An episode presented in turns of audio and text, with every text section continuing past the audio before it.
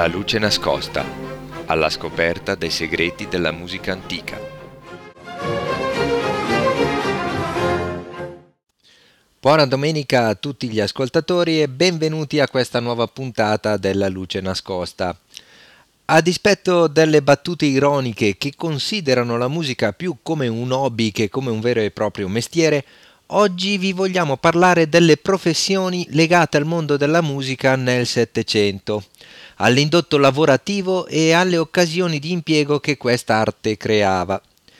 I compositori sono la categoria di cui si parla di più perché più spesso si parla delle loro opere, ovvero di ciò che di concreto è giunto fino a noi. Che fossero al servizio di corti, di nobili o mecenati oppure liberi professionisti, di loro si è molto detto anche nella nostra trasmissione ma accanto a coloro che componevano c'erano i musicisti che semplicemente erano strumentisti, interpreti. Non era cosa così rara suonare uno strumento musicale all'epoca e chi ne possedeva l'arte aveva sicuramente una dote che poteva dare occasione di impiego a cui chi non era musicista non poteva accedere. Si pensi, per esempio, che in certi palazzi nobiliari non si assumevano camerieri, cuochi o valletti che non sapessero anche destreggiarsi nel suonare qualche strumento musicale. Coloro poi che erano particolarmente dotati in quest'arte, i virtuosi, avevano il lavoro assicurato essendo la musica molto importante nella vita settecentesca di tutti i giorni, poiché veniva consumata non solo nei teatri o in occasioni particolari, ma era una pratica comune e quotidiana nelle case, come è anche oggi per tutti noi, che però possiamo usufruire di tecnologie che ci consentono di riprodurre registrazioni musicali. All'epoca ovviamente la musica si consumava soltanto dal vivo. Già dalla fine del Cinquecento si erano andate costituendo confraternite, compagnie e congregazioni di musicisti che altro non erano che società di mutuo soccorso che regolamentavano il diritto di esibirsi in pubblico e di insegnare musica. In pratica esercitavano un controllo sulla distribuzione dell'offerta di occasioni di lavoro e un monopolio corporativo contro la concorrenza dei musicisti girovaghi o non riconosciuti. Nel Settecento queste corporazioni scompaiono per dare spazio a organizzazioni di tipo societario, nella quale la musica può svolgere anche un ruolo educativo e formativo attraverso canali diversi da quelli consolidati nella Chiesa e nella Corte.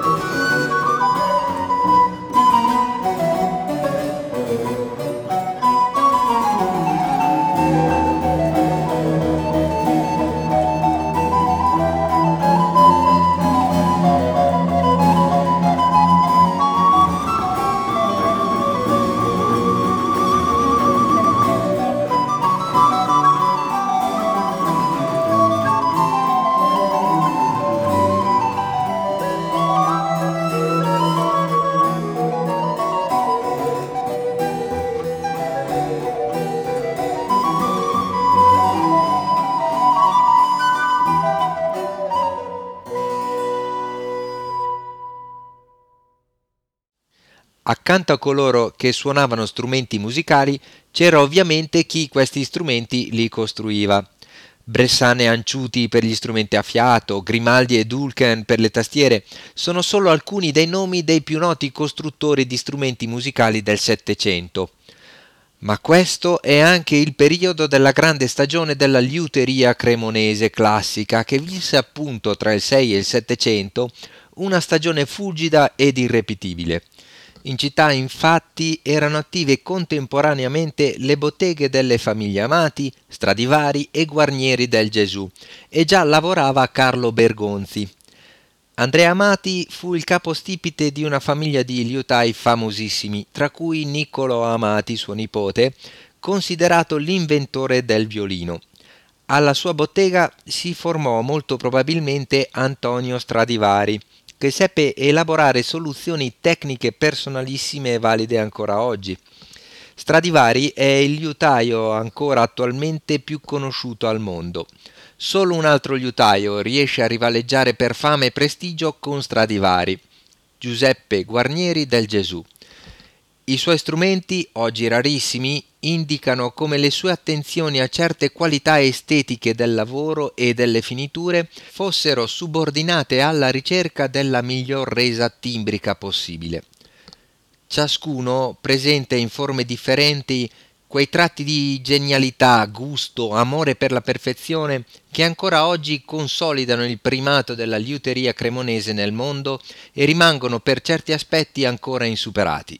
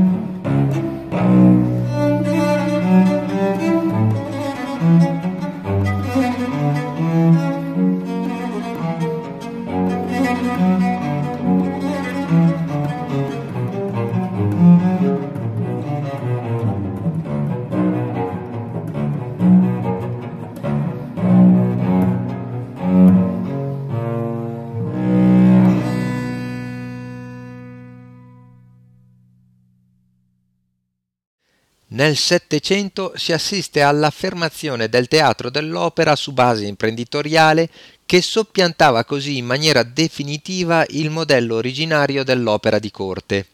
Se all'inizio di questo processo i teatri erano itineranti, costruiti in legno e si spostavano da una città all'altra con tutta la compagnia, nel Settecento i teatri cominciarono ad essere costruiti in muratura nel cuore della città erano di proprietà di famiglie nobili oppure gestite in regime di condizione societaria con sussidi governativi. Non di rado infatti venivano denominati comunali o comunitari. La natura civica del teatro dell'opera settecentesco si manifestava anche sul versante delle occasioni di lavoro a professionisti e manodopera locale e si rifletteva su quello delle fonti di guadagno indiretto per il commercio cittadino. Inoltre aveva ripercussioni positive sulle attività didattiche ad uso della cittadinanza. La gestione dell'impresa teatrale era affidata a un impresario, ovvero a colui che investiva il proprio denaro per allestire gli spettacoli allo scopo ovviamente di ricavarne degli utili. Al teatro dell'opera lavoravano compositori, cantanti, musicisti, scenografi, costumisti. A volte essi intervenivano finanziariamente nell'impresa, altre volte erano semplicemente dei professionisti pagati su base contrattuale per le proprie prestazioni. Di uno status a parte godeva il librettista, ossia colui che scriveva la storia del melodramma. A lui spettavano le spese di stampa e gli utili di vendita del libretto. La struttura produttiva del teatro dell'opera, apparentemente fragile e rischiosa, si rivelò tenace ed espansiva, tant'è che rapidamente si diffuse in tutta Europa e impose durevolmente il melodramma come forma dominante di intrattenimento, anzi come la sola forma di produzione culturale accessibile a un pubblico non esclusivamente intellettuale.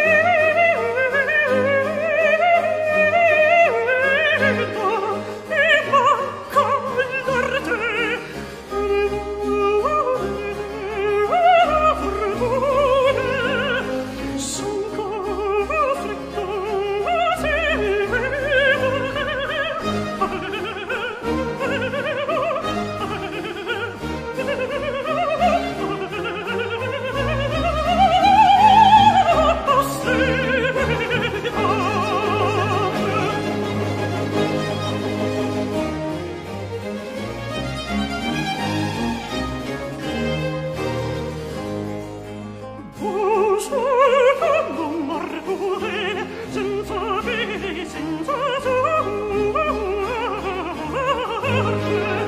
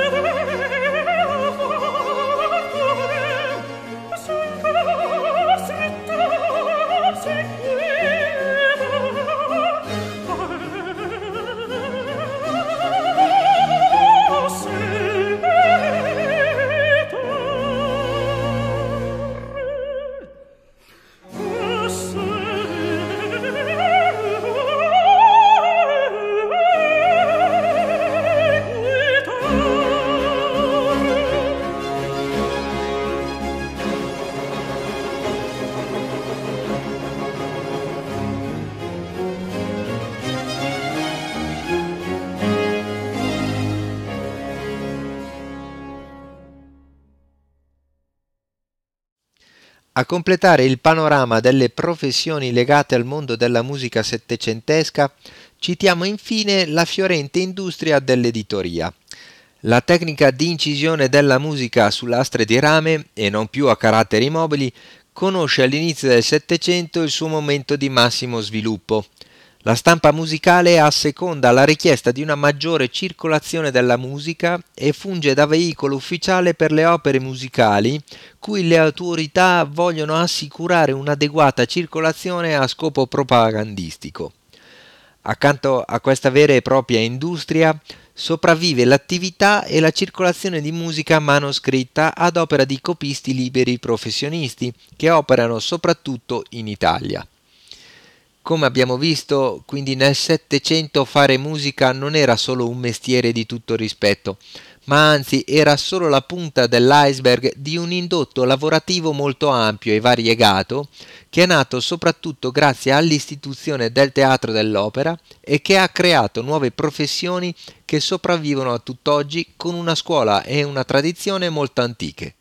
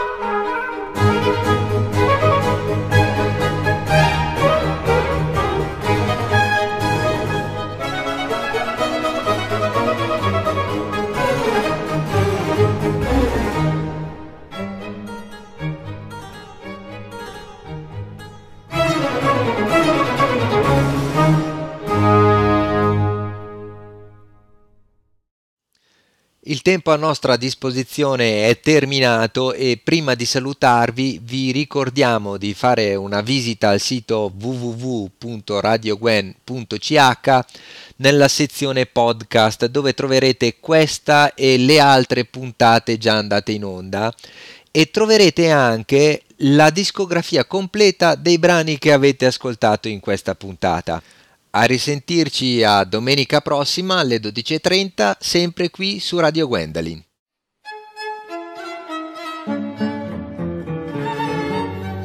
Dagli studi di Lecce 51, in esclusiva per Radio Gwendolyn, avete ascoltato La luce nascosta, alla scoperta dei segreti della musica antica. In studio Tony Spinetta della Chiave, redazione ed editing Madame Sibilla. Si ringraziano Mr. Henry e Radio Gwendolyn. Alla prossima puntata.